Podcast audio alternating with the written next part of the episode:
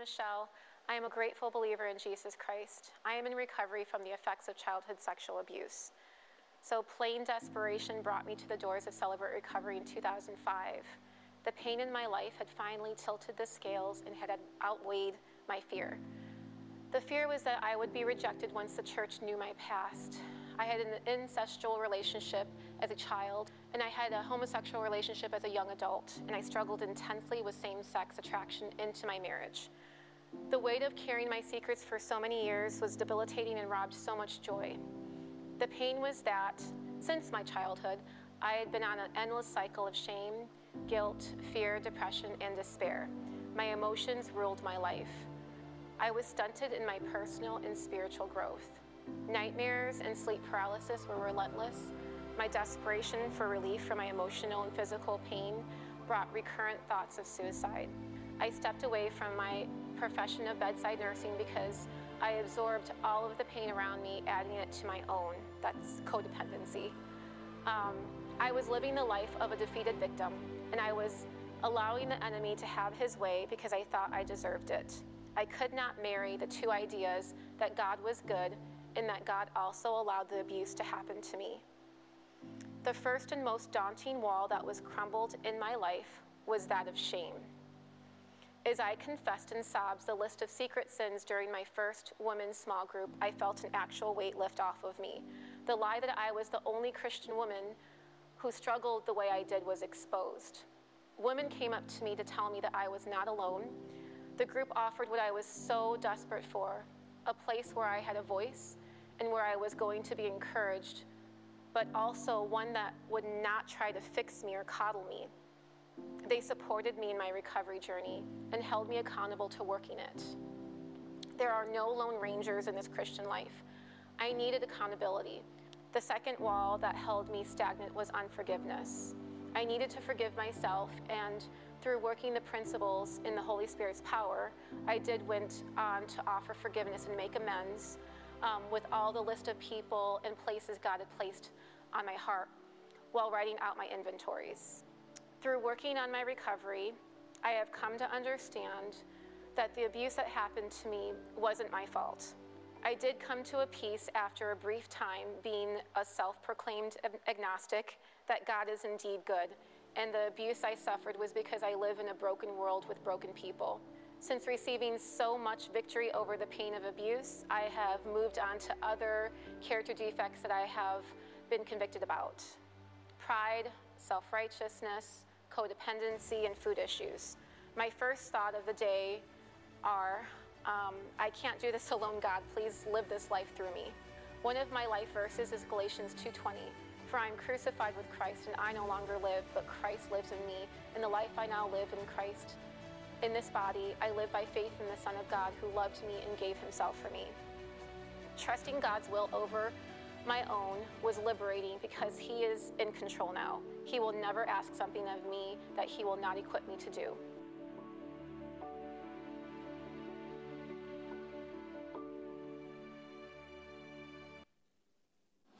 Well, good morning, everyone. Welcome this morning. You look a little sleepier today. Hopefully, you didn't stay up too late and lose an hour on top of it all, but great to see you this morning. Great video by Michelle, who is our leader of CR, and on Thursday nights, and what a story. Um, I, am just always amazed of hearing the stories of what God has done in people's lives. It just always amazes me uh, to see the power of God at work.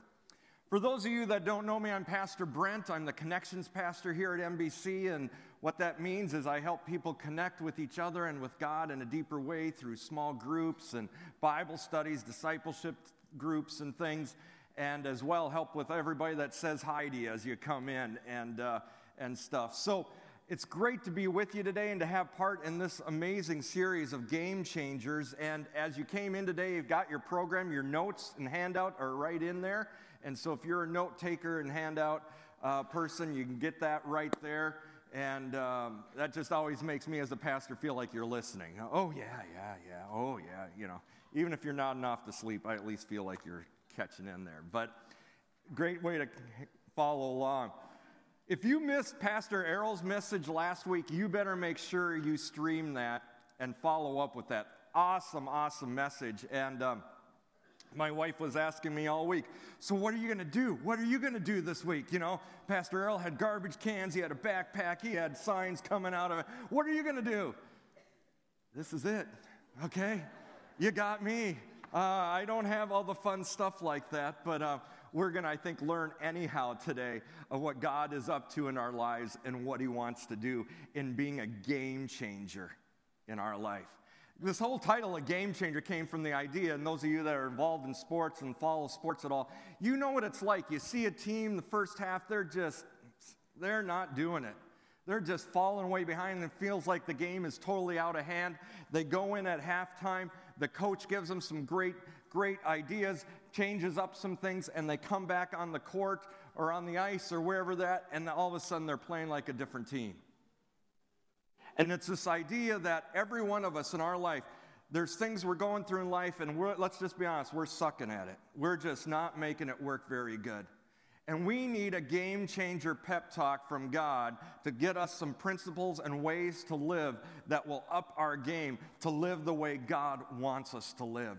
And that's what we're looking at in this, in this uh, series this idea of taking the profound principles of Jesus teaching on his kingdom and learning them, applying them, and living them out in our everyday lives, allowing them to be game changers in each of us. You might say, hey, Pastor Brent, my game's going pretty good today. Well, good for you. But there's others sitting here, it's not. And to be honest, we all really need some game changers because we all have the same problem. And what is that problem? Sin. No, it's not the person sitting next to you, it's sin. That's what your problem is.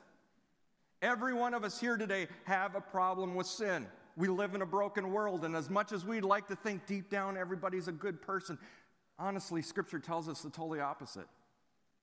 Deep down, we are bent towards evil. We are bent towards sin. We're bent towards failing God's perfect mark of holiness. So, as even followers of Jesus Christ, we still struggle with this. We want to do life our way, but yet we see God's way, and we have this internal struggle within us that we deal with. So, how do we live this out? We're broken people. We are. And Pastor Errol's message last week was so awesome because it literally gave us this illustration of what it looks like. We're pointing our fingers at everybody else, and here we have all this baggage on us clanking around because we all are broken and need God's touch.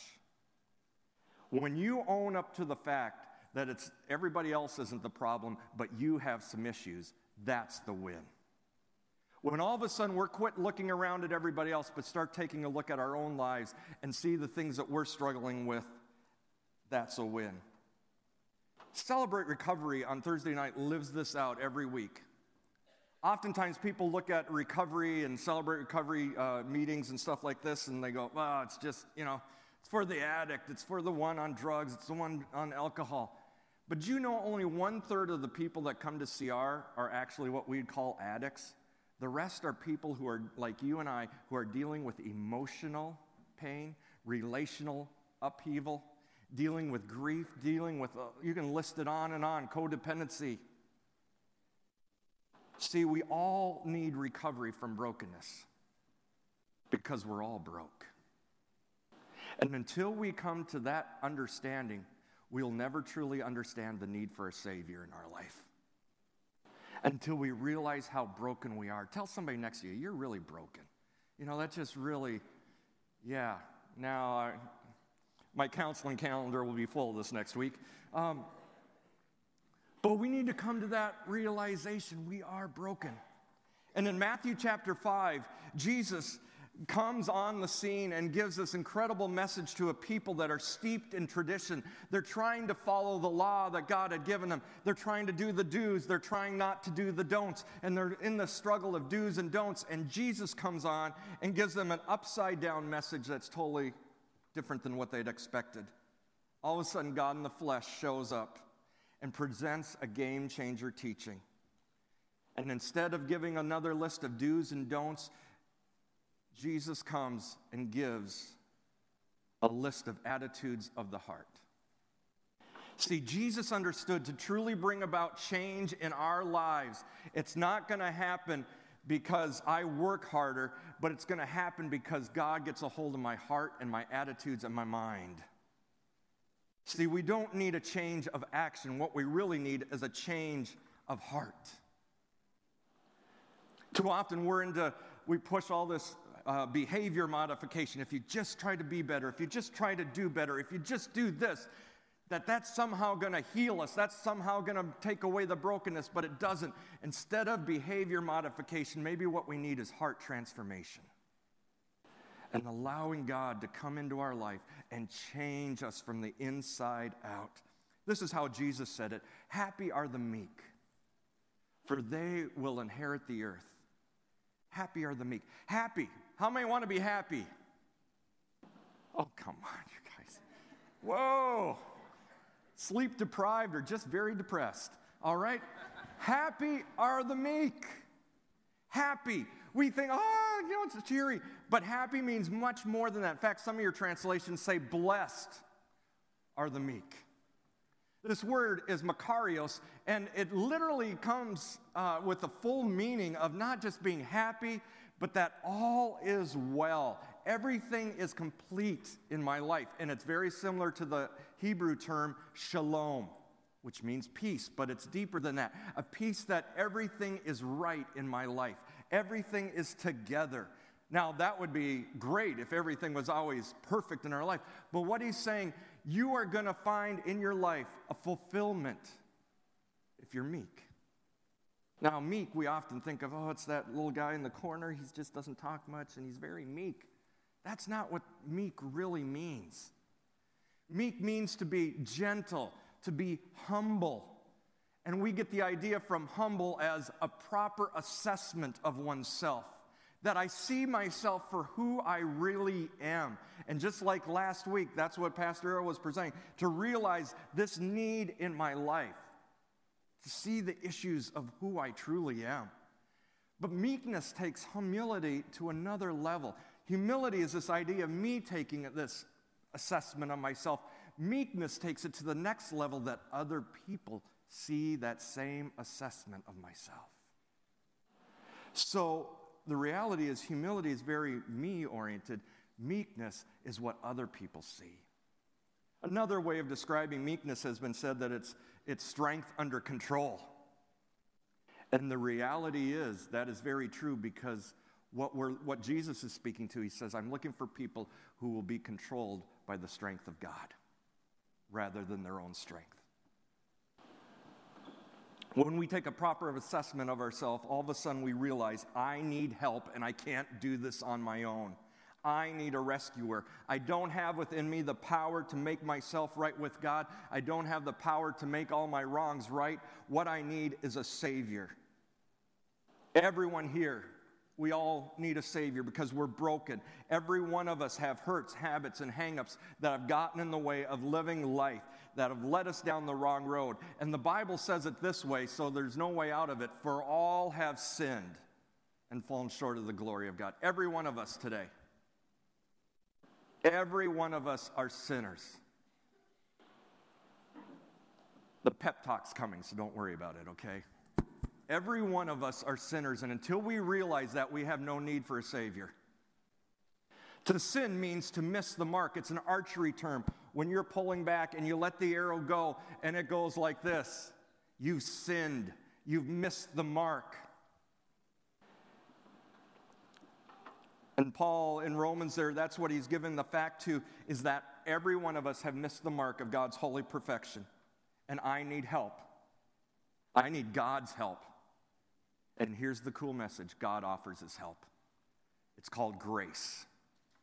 It's called grace. Of him sending his son, Jesus Christ, to this world. Paul said it this way in Ephesians For it's by grace you've been saved through through faith. And this is not from yourselves, it's the gift of God, not by works, so that no one can boast. You can't be good enough to get right with God. You can't work hard enough to get right with God. The only thing that will make you right with God is the grace of Jesus Christ. Of submitting your life and saying, Jesus, I need you in my life. And God gives it as a gift. That's what grace means, is a gift, and it explains it. For it is a gift from God. That's what God gives us. So, the way we say it and celebrate recovery is this consciously choose to commit all my life and will to Christ's care and control. Consciously choose to commit all my life and will to Christ's care and control. It's about commitment. The writer of Proverbs, the wise writer, said it this way, and I, I like the way he says it. He says, Trust in the Lord with all your heart and do not depend on your own understanding. Seek his will in all you do, and he will show you which path to take. What is commitment? It's trust. It's to trust God with my life, to trust Him with everything, trust in the Lord, because we're all into understanding. How am I want to figure it out? Especially us guys. Boy, I'm going to figure this out. I'm going to get it working. I'll put it back together. I'll get it set. And let me tell you, one of the hardest things for every one of us to realize is I am so broken, I can't fix myself. Only God can. And I've got to trust in the Lord with all my heart to do that. And that takes us to the next principle in Celebrate Recovery that says, openly examine and confess my faults to myself, to God, and to someone I trust. To find healing isn't just to commit myself to the Lord, but it's also to be able to examine my life and confess my faults. Jesus said it this way in Matthew 5 8 Happy are the pure in heart, for they will see God. Happy are the pure. How do I make myself pure? I can't. The term pure there is this term katharos. Katharos. It's where we get our term cathartic from. And it means to be clean, to be spotless, but even deeper than that, it means to be free, debt free, guilt free. If you've been indebted to someone or indebted to a company or whatever, and you're paying that check every month, man, oh man, man, once you're done with that and they're paid off, it's like freedom.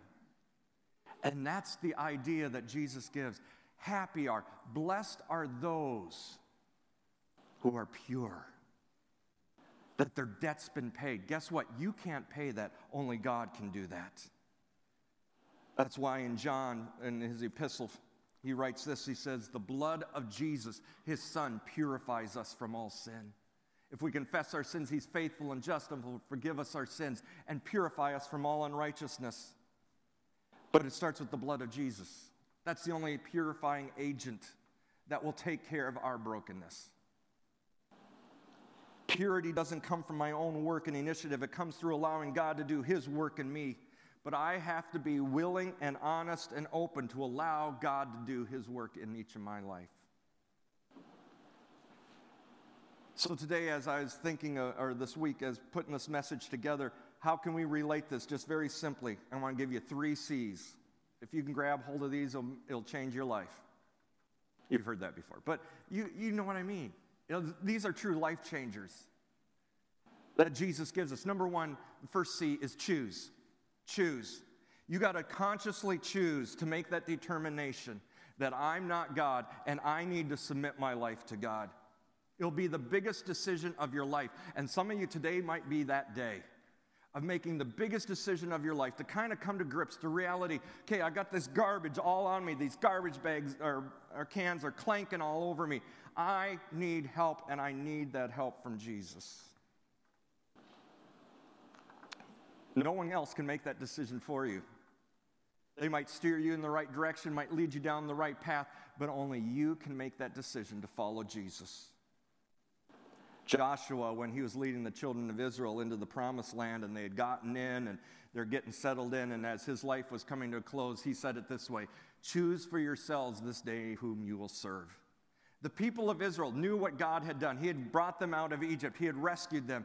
They had seen His miracles in the desert, but they were also surrounded by a bunch of people who served false gods, worshiped false idols, and they realized that they had a choice to make, just like you and I. We're surrounded by the things of this world every day. And every day we have to make that choice. Who am I going to serve? Choose for your day. Who are you going to serve? Yourself, the world around you, or are you going to serve the God who made you, created you, and gives you life today? I love how Joshua winds that passage up. He says, You can go ahead, serve these other gods, do your own thing. But he says, As for me and my house, guess what we're going to do? We're going to serve the Lord. And that's what some of us need to do. And let me just speak to you men this morning. That's what some of you dads need to, and fathers need to step up and do in your home and say, as for our home, we're going to serve the Lord. And make that commitment. It takes making that choice. Jesus said it this way in Revelation chapter 3 Here I am. I stand at the door and knock. If anyone hears my voice and opens the door, I'll come in and eat with him, and he with me. Does Jesus come barging in? Nope. He knocks. What do you do when people knock at your door? Shut the lights off, pull the shades down, and hide?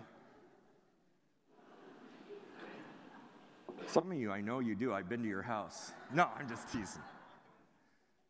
But what do we do? We have that choice. I'm going to go to the door now, you know, with our ring doorbells and all this kind of stuff. We look at, oh, shut them off, you know. Go away, okay? Or we go out there and we open the door. Jesus is giving us this illustration. He's knocking. Are you opening the door of your life to Him? Only you can make that choice. Only you. God is not in the business of making you love Him or serve Him. He is totally in the business of relentlessly coming after you and wooing you to Himself. People have said, Boy, I finally found God. No, you didn't. God found you. You just opened the door. God is coming after us, searching after us. God took the initiative, gave his life on the cross for you. Will you choose to respond and believe in Jesus, God's Son? It takes a choice. The second C is to commit. To commit. It's often said it's hard to find commitment in this day and age and, and people around us. We seem to be a very flaky people. You know, even, you know, church attend. Boy, years ago, if you weren't there every Sunday, well, you're not very. Now it's, boy, get you once a month, we're good, you know? What's commitment mean anymore? There, people say there really isn't any commitment. But yet, you look north of our border up in Wisconsin, and in sub zero temperatures, there's people up there in this thing called Lambeau Field for hours screaming and standing and shouting for these green and yellow people. And it's craziness. Talk about commitment. Now, I can get it if the Vikings are playing. Man, of course you're going to be up there. But for the Packers? Sorry, Jake, I just, I have to do it, man. But then you Bear fans, you sit in windy Soldier Field, it's swirling around, you're sitting on the lake, you're bundled up, and you know they're going to lose anyway. and you still go. No, there's commitment in there somewhere. Many of us as parents, we'll spend thousands of dollars getting our kids on the road in their road sports teams, traveling all over. We'll be gone more than we're in. That's commitment. In this political season we're in, we'll follow our candidates. We might not believe in everything of them, but boy, we're going to go wholeheartedly for them. We believe in the, and we'll just put ourselves all behind it. See, we are people that are committed. Bob Dylan said it right. You got to serve somebody. It might be the devil, it might be the Lord, but you're going to have to serve somebody. Okay? Yeah, I'm a soul singer deep down, just to let you know. But um, you've got to serve somebody. And that's the choice you got to make. Are you going to serve yourself, serve the God of this world, or are you going to serve the Lord of creation who made you and loves you? Every one of us have that decision to make. And it starts with committing your life fully to Jesus Christ. Not just adding Jesus on, making him a band aid for my problems, but making him the center of your universe, the master of your life, the guiding force of every part of who you are. So, how do I do this? How do we go about this? Paul wrote Romans if you declare with your mouth Jesus is Lord and you believe in your heart that God raised him from the dead, you will be what? Saved. Declare with your mouth, Jesus is Lord. Believe in your heart that God raised him from the dead. That's where it starts, making that commitment. I'm going to make my life centered on Jesus Christ. I consciously choose to commit all my life and will to Christ's care and control. All my life. God is calling us to give every part of our life to Him. And when you talk about life, it's not just a Sunday thing, it's not just a church thing, it's not just a small group thing, but it's giving my life to Christ's care and control. Everything in my will and my life to Him. And in my will, it's not about my desires anymore. It's not about my plans anymore, but it's all about what God wants to do. Just as Jesus taught us to pray in the Lord's Prayer. How did he say it? Father, your kingdom come, your will be done on earth as it is in heaven. God, I want your kingdom to come. That's what commitment is. True commitment and following Jesus isn't just tagging Jesus on on the back and go, okay, come on, Jesus, follow me, here we go. It's me getting behind Jesus saying, God, where do you want me to go? How do you want me to live my life? And let me live it to the fullest for you. Your kingdom come, your will be done. So we need to choose, we need to commit. The third one is confess. Confess. It's not a popular topic for most people. Everyone has secrets we like to hold on to. Everyone has issues we're ashamed about. But if you want to live a life free in Jesus Christ, confession is essential. Confession begins with examination, and way too often we don't want to take the deep dive into the dark corners of our lives. We're so busy going constantly, I, I don't have time to really think deeply. Well, maybe it's time we take time to think deeply. It's time to allow the Holy Spirit to shed His spotlight onto our heart and our life and expose some of the hurts and habits and hangups of our life that we've let sit there for way too long. And we got these garbage bags and these garbage cans bouncing off around us, and we're missing them because we're not taking the time to expose them. I teach a class usually at this hour downstairs, and our, our group right now is we're d- looking through the Old Testament feasts and the amazing feasts that God asked the children of Israel to celebrate to remember what God had done in the past and as well to look forward to the future. Uh, I always like to say God is a party God, He likes us to have fun. And so He instituted these feasts for the people. One of them is the Feast of Unleavened Bread. And it takes place right after Passover, which is the celebration of, of God delivering the people out of Israel. But the Feast of Unleavened Bread celebrates the reality that God gave such exa- extravagant deliverance to them that they had to leave so quickly that they didn't even have time to let their bread rise. And so they have this feast of unleavened bread, uh, cracker, matzah, you would see it today. And during this feast, many things go on, but one of the traditional games that's played is, is with the kids, and that's what's cool about the feast. The feasts are really an opportunity for the family to teach the children about the things of God. And they have this feast, and it's called Berachah Hametz. Say that a few times Berachah Hametz. You'll clean it all out right up there, okay? But what happens during this game with the kids is that an adult, usually the father or whoever, will go around and hide little breadcrumbs throughout the house because they're not supposed to have yeast anywhere. There's not supposed to be any bread in the house. But they go and take these little breadcrumbs throughout the house. And then the kids will take a wooden spoon and a feather, and somebody will grab a candle as well. They'll shut the lights off and they'll go around searching for the breadcrumbs. And when they find a breadcrumb, they'll scoop it up and they'll call out, Father, I have found leaven, I have found yeast. And they'll take it to the Father. And the Father takes it and destroys it in the fire.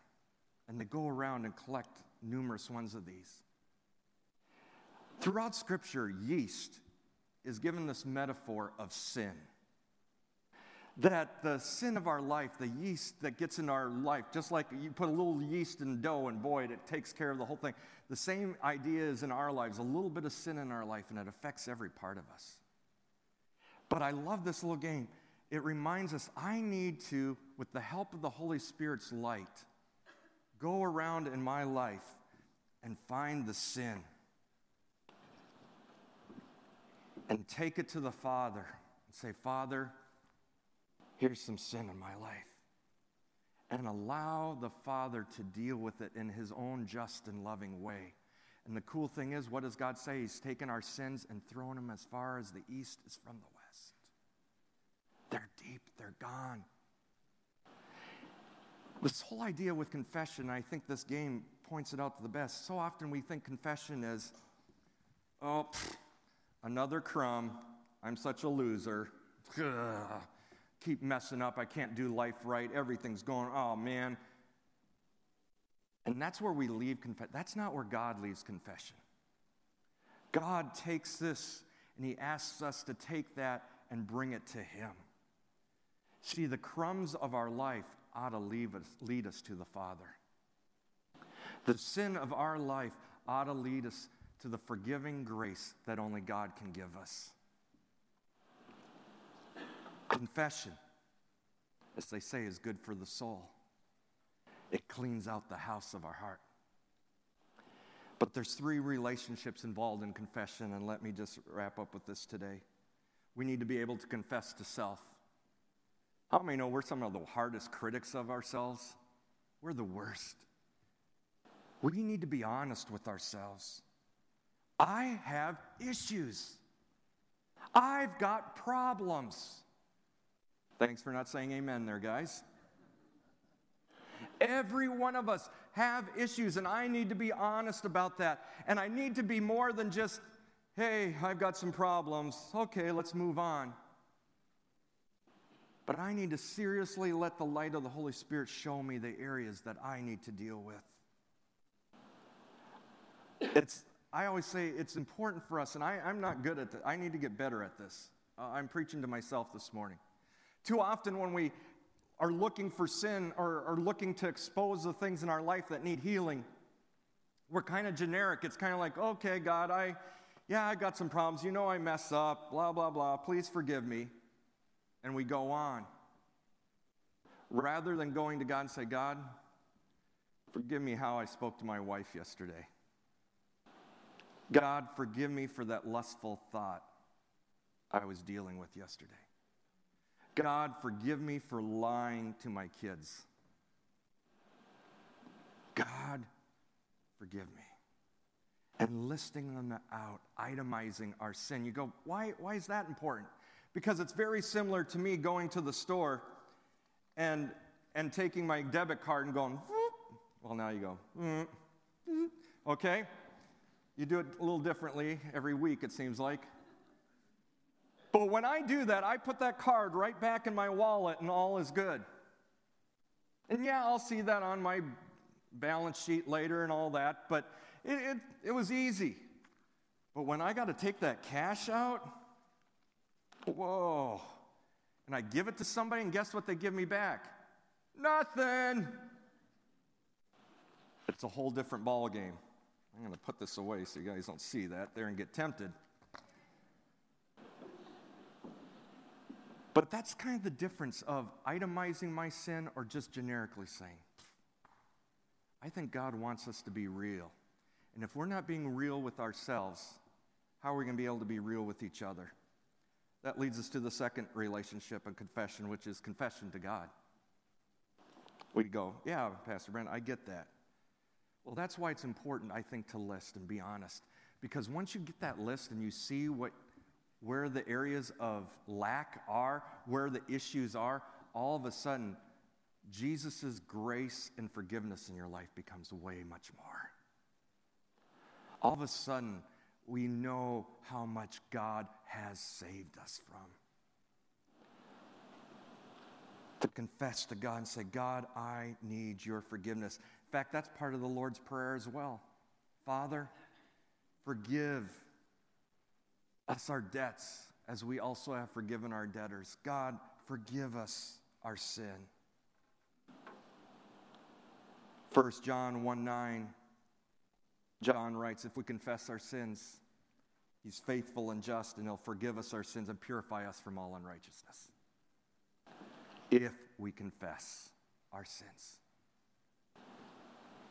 The wonder of that verse is the reality when I come honestly before God, God doesn't go, I knew you were like that. Yeah. No, God goes, Come. I take that sin, I throw it, it's gone. You're free. So we confess to self, we confess to God, and finally, confess to a trusted friend. Confess to a trusted friend. It becomes real when we share with somebody else. There's something about speaking something out that becomes a little more real. And let me say this for those of us coming from a Catholic background, it can be very easy to think, okay, I need to go to the priest and I need to share. I'm not talking about going to a priest. I'm talking about finding an individual in your life that will be real with you as you walk this road. See, there's no man on this earth that can forgive your sins. Okay? Your friends can't forgive your sins. Your priest can't forgive your sins. Only God can forgive your sins. So, why do I have this other person in my life? Why do I need to confess to somebody else? Because there's healing that comes that way. I, I as many of you know, I'm the chaplain for the Minooka Fire Department. And uh, um, love serving in that role. But one of the things we have found to be very helpful when a crew comes off a bad call, you know, they've been out maybe a death or seen some things that just haven't been haven't been good. We'll sit down that crew around a table and we'll just talk about the event. We'll just let them share. What did you guys see? Who did what? What happened? How did this go? You know, we might call it debriefing. But what it does, what we have found that's been an amazing help, is that the more these women and these men get it out, the less it stays in there and corrupts and burns them. And the same is true confession in our lives, whether how long we've been serving the Lord is one day to 50 years. Every one of us needs to be fresh and keeping that conversation open of letting out the things that are in my life that need to be let it out. And once again, why do we do this? James chapter 5, he says it so well. He says it this way. Oh, not up there. James chapter 5 says this Therefore, confess your sins to each other and pray for each other so that you may be healed. Doesn't say that you'll be forgiven, because, like I said, no man can forgive and pardon your sins, only God can. But there's healing when we confess it to others. Find a trusted friend in your life that you can trust and give them the opportunity to bring healing and hope to your life. True healing comes with each of us being honest with ourselves, open with God, and vulnerable with someone we trust. We have a cel- saying at Celebrate Recovery is that you are as sick as your secrets. You are as sick as your secrets. And how true is that? If we have all these secrets that are just built up within us, we're going to be some sick people, broken. But if we can get these out, there can be healing. So God calls us to choose, to commit, to confess. This is the whole idea of Jesus' upside down kingdom that he taught us. Blessed are the meek, happy are the meek, those who have a proper assessment of themselves and realize they need God's help. Happy are the pure in heart. In a world that's anything but pure, God desires to purify you and make you into who He wants you to be. We have this tendency, we want to hide and protect the darkness of our life. Jesus says, No, come expose it and be free. What have you done with that decision? What have you done with that choice? Have you been willing or have you submitted your life to God, to His will and to His way? Or is that something that you're still just not sure of? I would plead with you today take this opportunity in the brokenness that life brings us to say, God, I need you today. And for those of us that are followers of Jesus, let me remind you that we need Jesus working in our lives on a daily basis, and that means following him on a daily basis. That means confessing and being open with God and with ourselves and with others. I mentioned that idea of shalom earlier. And the reality is, in the life that we live, we need God's shalom. We need that blessing of Him on our lives in the midst of the struggles. And that healing comes and freedom in this life only comes when we give our all and our surrender to Him. Every Thursday night at NBC, our Celebrate Recovery group meets here. Seven o'clock, you can come early around six or after and have meal and stuff too. But at seven o'clock, we have a great group uh, that just goes through a lot of these same essentials and principles that we're talking about. And people have always thought, well, that's for those people. No, it's for every one of us that have of, areas of our life that need some healing. And what's cool is it's not just for adults, but it's also, we have a celebration place for the children and a, a teen group called The Landing. And so, literally, can be a whole family opportunity to grow in faith and grow in healing and becoming all that God wants you to be. Friends, what have you done with Jesus? He wants to be the author, the perfecter of your faith in all ways. But it only happens when we are willing to submit our lives to Him. Would you stand with me this morning? And we're going to just pray together. And then the worship team is going to lead us out.